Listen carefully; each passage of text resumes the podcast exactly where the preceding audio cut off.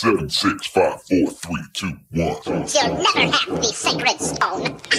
Oh, this you crazy mother.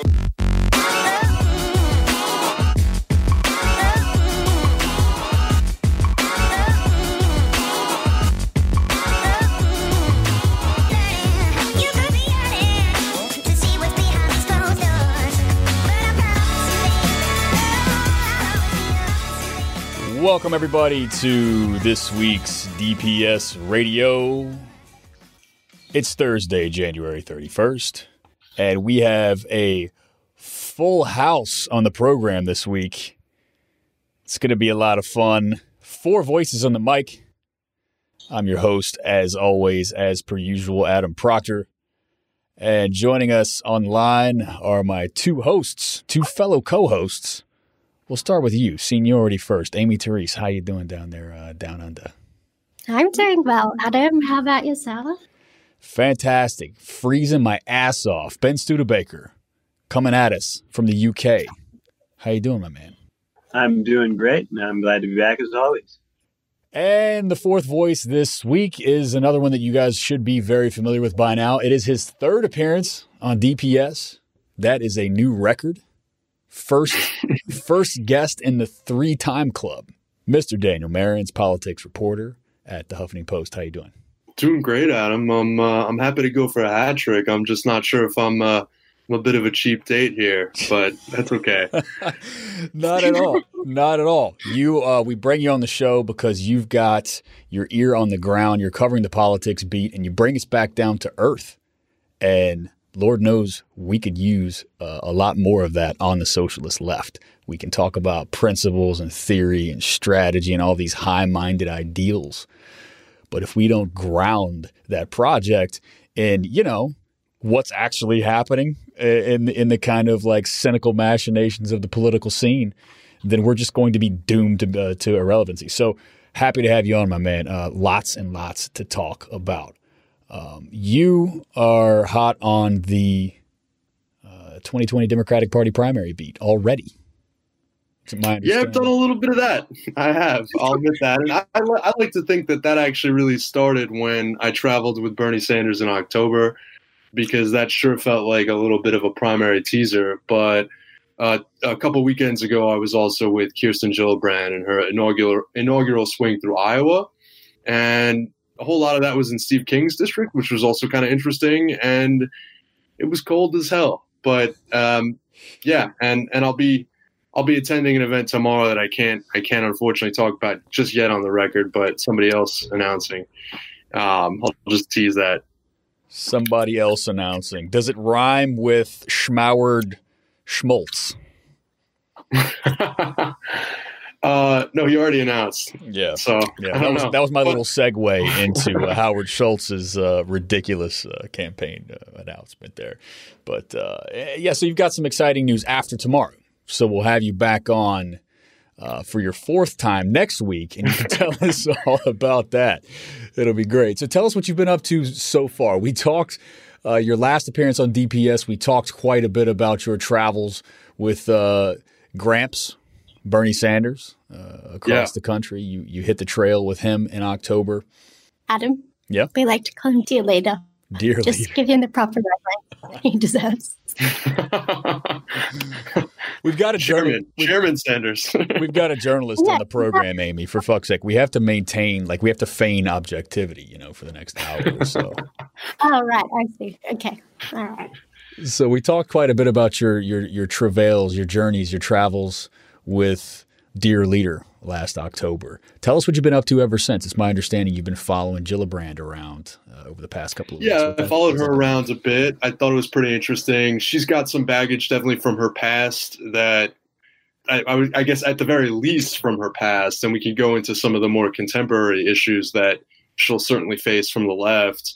But she sort of took advantage of the fact that nobody knew, knows who the heck she is and really tried to play it off as a strength. And that thing that is potentially a weakness for her on the left is that her original election was to an upstate New York district that was held by a Republican in 2006.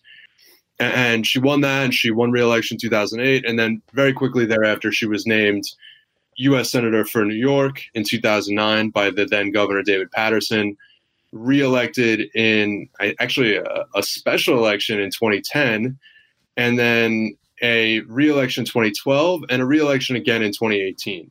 So she's she's fresh off the campaign trail there, and you know, Adam, as a as a rural Virginia son, such as yourself, uh, a son of the Confederacy, Uh, I wouldn't go that Uh, far, but yes, you had me up no, until uh, I'm, I'm I'm trying to get you in trouble here. I'm just kidding, but um, you won't find a, know, battle, a Confederate battle flag in my backyard. I can assure you. But yes, I am from the South. um, you know, and, and and actually, one thing that's interesting about your hometown is that it's a place that actually got hit pretty hard by NAFTA. You know, based on my research. That's right. And so, so Troy, Troy, New York, which is in sort of the capital district of upstate New York, it's part of a, a tri-city area with Schenectady and Albany, the capital city. It's an area that has experienced industrial decline and then has a lot of surrounding agricul- agriculture, especially dairy farming. I mean, dairy farming is like the corn of upstate New York. And at the time, she really ran as a hardliner on guns and immigration. She got an A from the NRA. I haven't like yet unearthed like a terrible vote she took in that period from 2007 when she entered the House, having won election there in 2006 through 2009 when after Hillary Clinton assumed the Secretary of Stateship that she became that senator uh, that that she took. But the NRA was if the NRA is giving you an A, there's a problem. And uh, even after being named to the Senate seat there, she sort of boasted that she kept a couple of, you know, this isn't just about hunting for me. I keep a couple handguns under my bed for protection. Okay. So she's Um, uh, she's playing it up hard. Then yeah, yeah. Okay. So she she she's she has exhibited the uh, capacity to be uh, how how you say malleable in the past regarding both her personal biography and her policy platform. So you so you think this kind of leftward lurch over the past year or so has been more calculation than uh, a kind of genuine expression of her her kind of a political um, you know vision. The thing is, her leftward lurch has really been from the moment, virtually the moment that she took that Senate seat. Mhm. And the interesting thing about seeing her in Iowa is because nobody really knows who she is. And I mean, I think that that's fair to say. And I think that she sort of acknowledges that herself. She was able to sort of emphasize the things that she ran on in 2006 that had broader appeal, like opposing the Iraq War. And and this is the interesting sort of dance that she's doing. And we're going to see this with a lot of people in, in one form or another. But she said she supported Medicare for all. And then immediately after saying that, she would say something like, because I wanted people to have the opportunity to buy into a Mm. nonprofit program.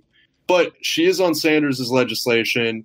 She authored legislation creating a postal bank, uh, a public option for banking. And, you know, when I talked with her about that last year, she was really into the idea that certain parts of public life should not be for profit.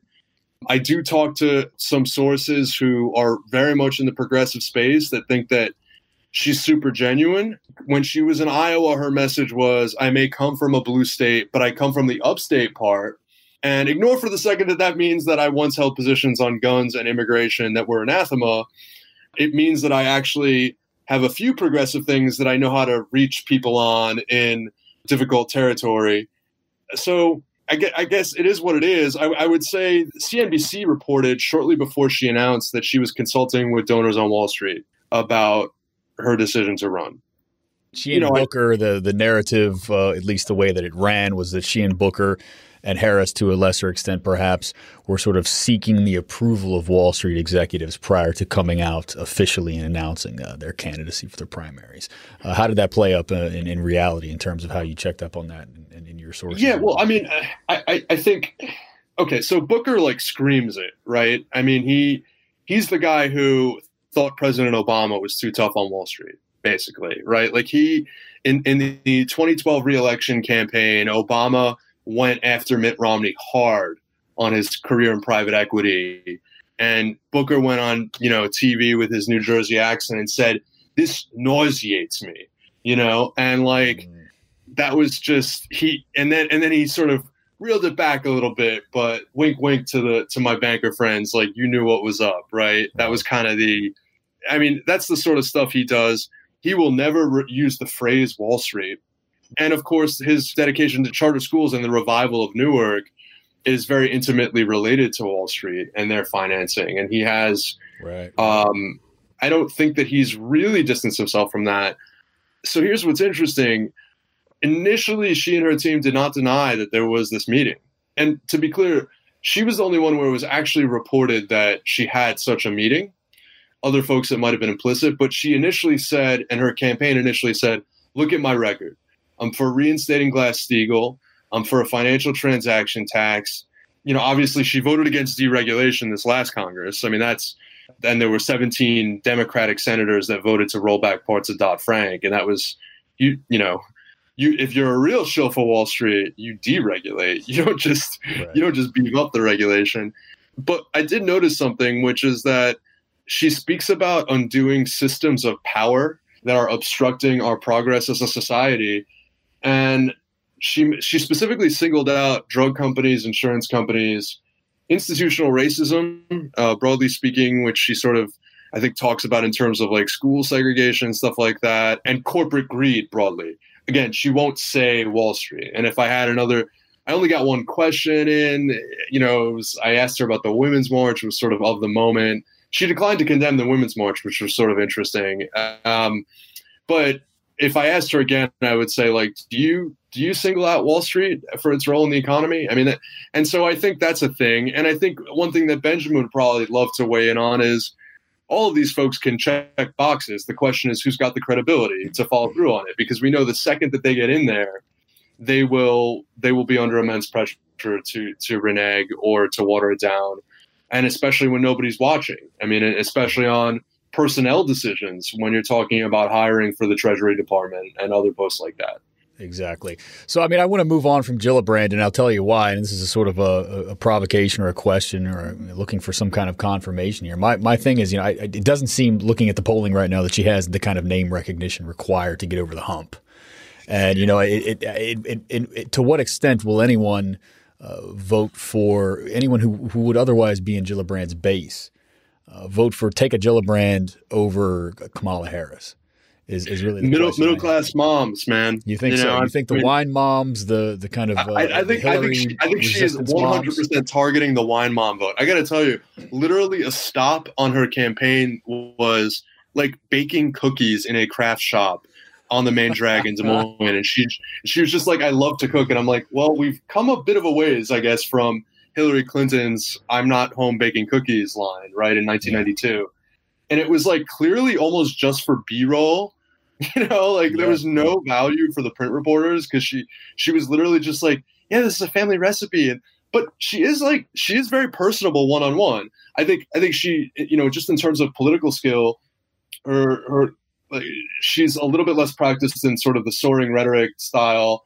I think that she got choked up a few times, and I would say at and I'm not saying that like I'm criticizing someone for being emotional. I just meant that at a certain point it didn't seem genuine to me. Mhm, mhm. Uh, and that's not something I can print, right? Like I, I'm comfortable telling you that, but you know, but she had a, a slight, ever so slightly tipsy crowd at a women-owned brewery in Des Moines, like totally eating out of her hand. You know, of let's say 200 people. I mean, that's not the thousands that a Harris can get in Oakland, but I'm I'm not counting her out. I think she's a bit of a uh, sleeper. Harris I can get think that in Oakland. the- Harris can get that Yeah, in sorry? Oakland, but uh, Harris can get that in Oakland. But I, I would suspect that in a place like Iowa, since I've been looking at a lot of the polling and in the Midwest region, Harris really does quite badly and only gets a couple points.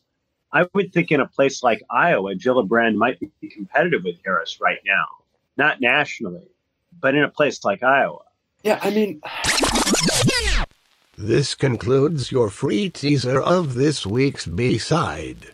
Head over to patreon.com slash deadpundits and subscribe today to hear the rest of this episode and to double your DPS pleasure each week.